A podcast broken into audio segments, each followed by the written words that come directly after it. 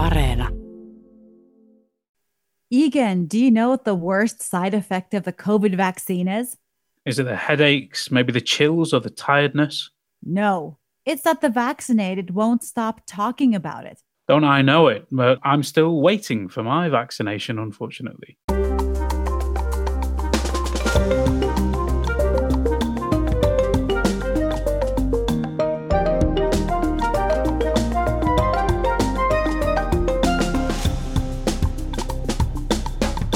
Hello and welcome to All Points North, the podcast that's full of the joys of the election.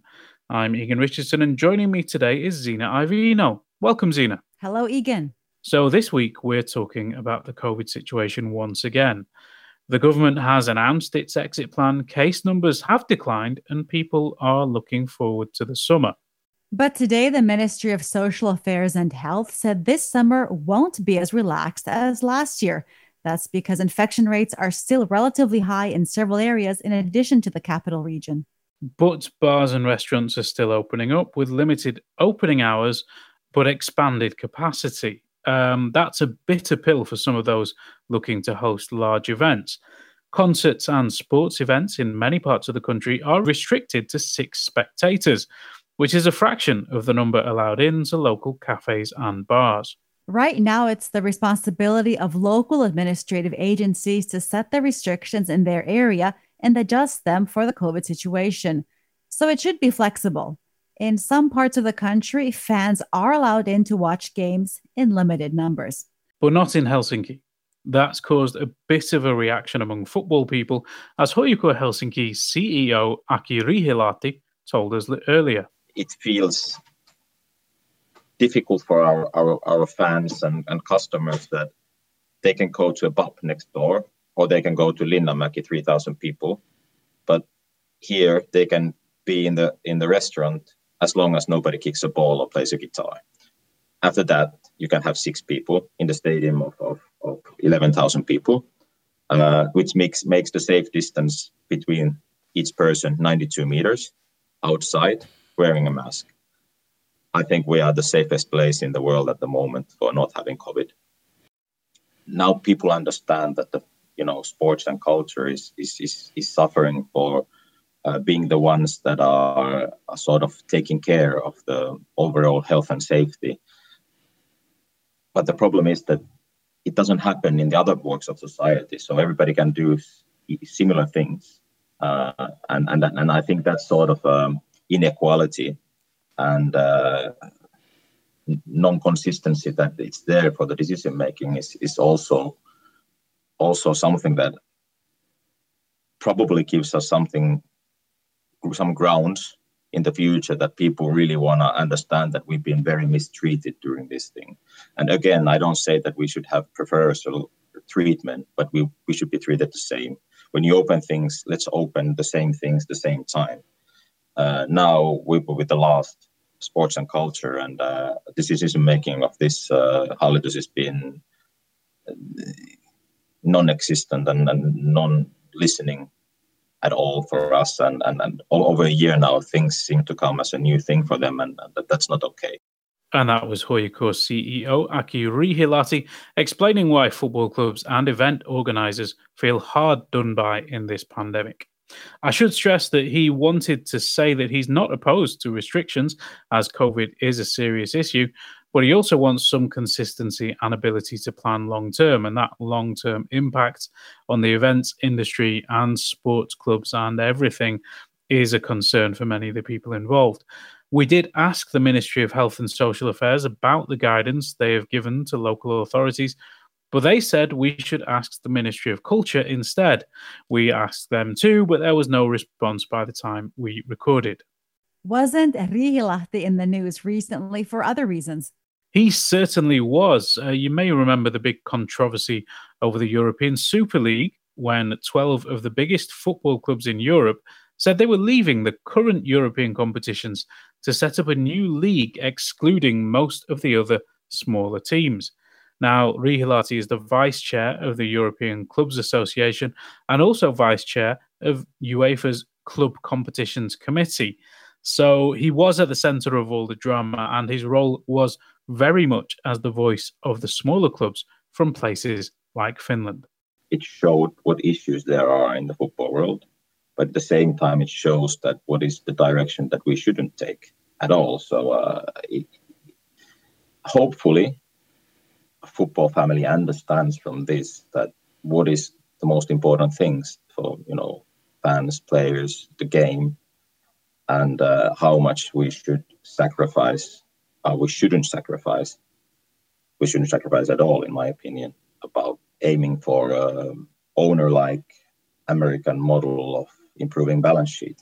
It was the biggest waves that we have in the football industry for a very, very long time, and it was always the gun in our head in all the negotiations of uh, what should be done next. That if you don't play along, we will have this Super League. This has been 20 years the same in all the negotiations, and now uh, you know they tried it and failed, which is good for football.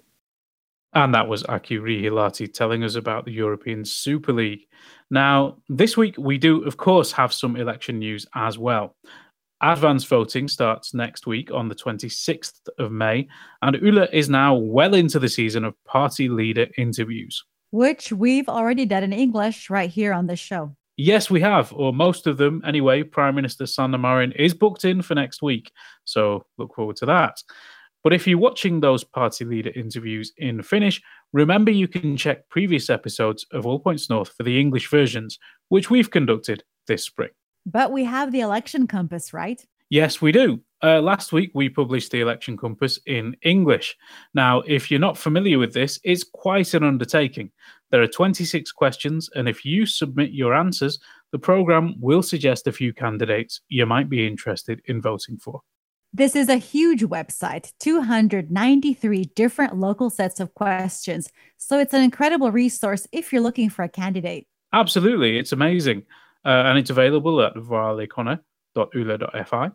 And of course, if you want to know where parties in any small town stand on library services or cycling or any other municipal issue, you can find out in the election compass. There are lots of different versions of election compasses in Finland. Every newspaper, every media organization, and lots of other interest groups have their own, asking questions that they want answered. Candidates can choose to answer, submitting their own responses, and there'll be an option for anyone using that compass. So it's important to remember that the Yle compass, with its 26 questions, is not going to answer every query that a voter might have but it could give you an idea of which candidates you might want to investigate further. We asked Yle's Mr. Election Compass, Ville Seuri, all about it. We've had a few questions from the audience about this. So, first up, we asked Peter Leone's question about how the compass was drawn up. There's a core group of around six people uh, from from the Finnish side of YLE News and and the, the Swedish side, and there's mostly uh, data journalists and and political uh, journalists, and we look at the uh, like the questions that are like the national. We look at the national questions more or less. But we also consult consulted researchers like uh, polit- researchers into politics and and uh, election compasses especially, and also uh, specialists from the Ministry of Finance. We tried to take into uh, considerations all the sort of most important political uh, division lines in Finnish politics. And researchers more or less think that there's like uh, seven or eight different uh, sort of binaries, uh, left and right being the most common. Uh, that, that are relevant in the in the Finnish political sphere, and we sort of like tried to find questions that would cover all or most of those those binaries. So it's not your own personal interview, it's one for the whole country. Uh, Peter also asked how feedback is acted upon around the election compass. The answer is that Yle produces a report on the election compass after the dust has settled, and that includes feedback and data on how it went. That serves as a kind of internal lessons learned guide for the next time. One concern from Stefano Petri on Facebook was that the questions could be quite divisive and therefore help extremist voters find their candidates. Here's what Ville had to say. First of all, I think the most uh, the important thing is to understand that uh, the point of the election compass is to to show the differences between the candidates, and to show the differences, we really need questions that also produce differences. Uh, so, so a question that everyone un- uh, has the the same kind of answer for is is a non-question when it comes to the election compass. It doesn't give you uh, or the the user any like information about the differences between the candidates.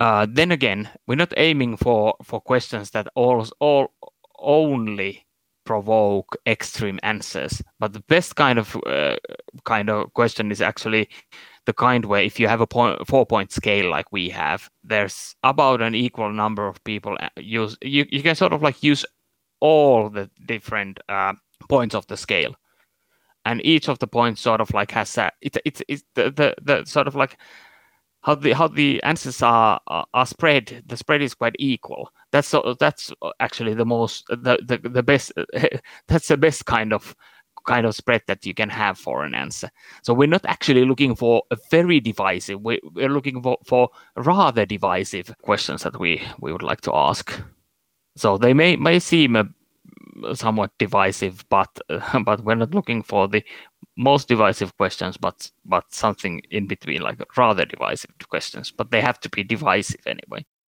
I would like to add here that one of the issues with compasses is that they sometimes offer surprising results.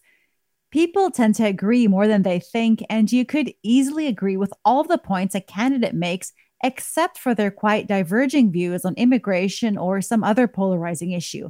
And for many people, that's a deal breaker. So it's probably worth including. Next up, we had a question from Nick Walters on Facebook, who asked why there were questions that offered no alternative to austerity politics. Uh, I think this probably refers to uh, one of our preference selection questions, where the users and the candidates are asked if there have to be cuts, which of these uh, cuts they would prefer.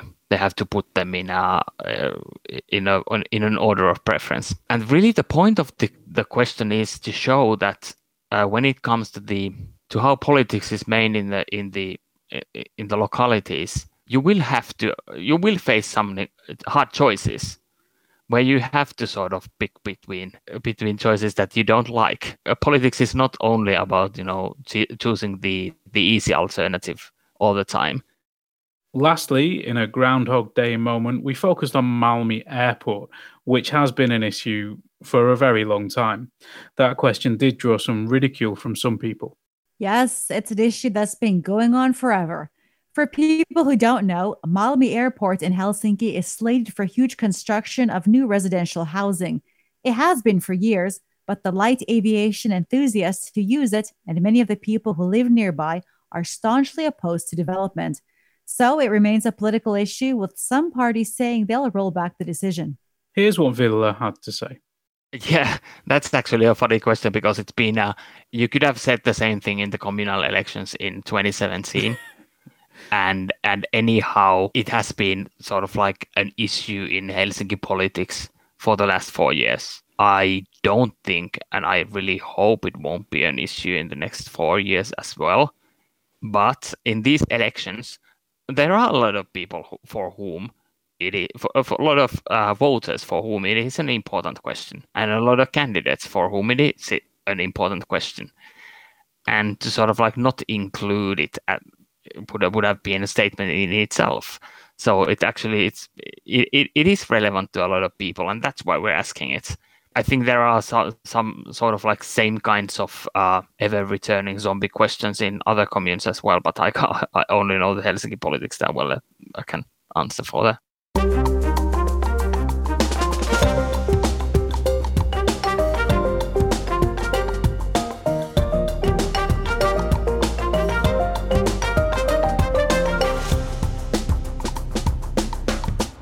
This week, I've also been talking to one man who set up his own election panel. Now, these are in discussion events known as hustings in some countries, where several candidates gather to answer questions and debate. And anyone can do them. You can have one in your living room if you want. You can, but maybe not during the pandemic. Doing it via Zoom is pretty easy. And so maybe that's something people could think about organizing. One man who did just that is Ran Goren, a PhD student in Turku, who has set up Facebook groups to discuss local politics. He says he's passionate about getting people involved. I basically just want um, people, like the candidates, to mainly introduce the main themes, the main uh, topics of debate um, to the um, international crowd, to people. You know, I also hope that not only uh, uh, international, not only foreigners will attend this panel, but basically many other many other people. We will heavily promote it also to doctoral students in Academy. The idea is basically to people who are not so uh, involved and not so familiar with what's going on in in uh, Turku's political affairs.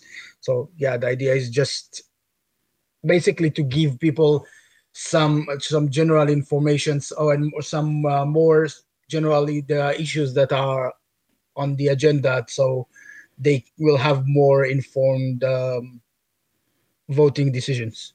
And the point here is that it's really easy. There are tens of thousands of local election candidates, and they're all desperate to get some attention, and most of them are happy to communicate in English. So just ask people to join your panel, and they'll probably come along. And of course, you can do this via video call and stream it live or publish it later. The technology required is not complicated. But the main thing is to talk about politics because that's how you learn more and get others interested too. Finnish people are not big fans of, of talking about politics. And I feel that we need to uh, to, to make politics here more transparent, more on the table, and more like just that. Um, I feel like there's kind of people decide who to vote very, very individually.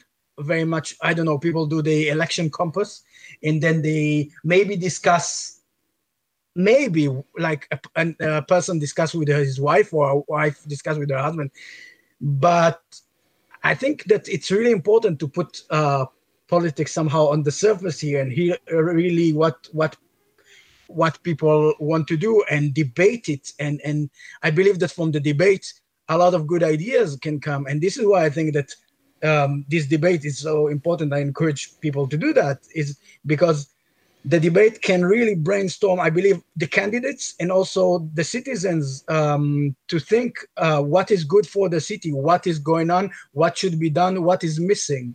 And, and I believe that um, voting is not such an, it's not only an individual decision, but you really need to uh, discuss it with people. And I feel that creating such discussions is really something that we should do more. That was Ran Goren telling us about his plans to hold an election debate in Turku. It will take place in early June, and you can find the link by searching for Turku Agora on Facebook.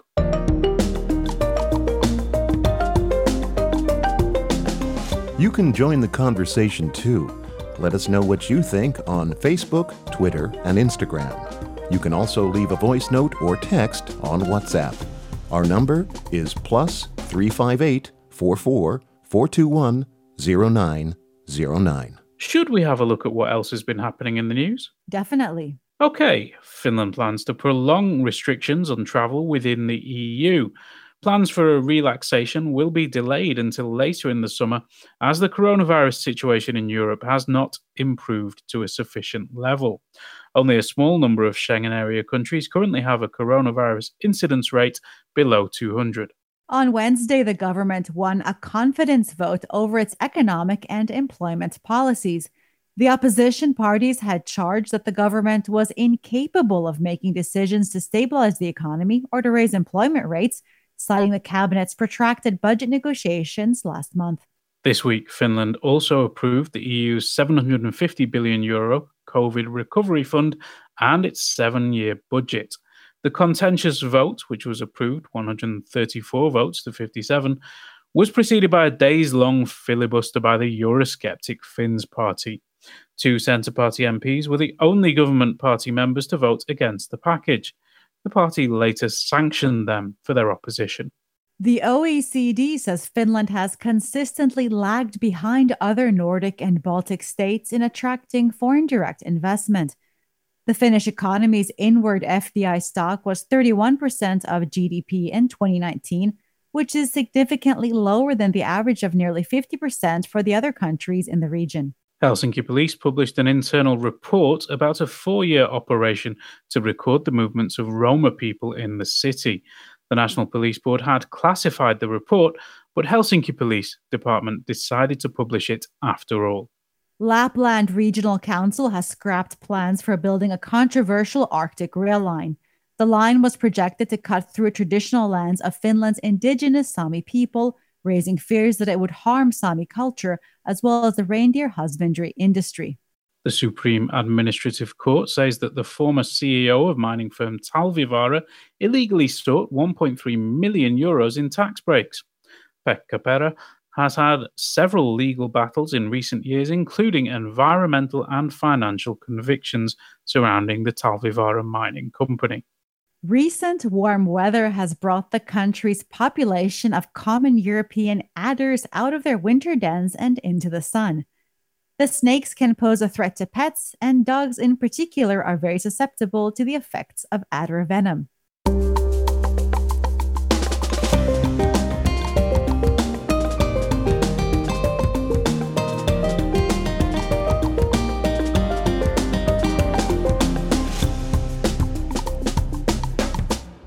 Time flies when you're having fun, doesn't it?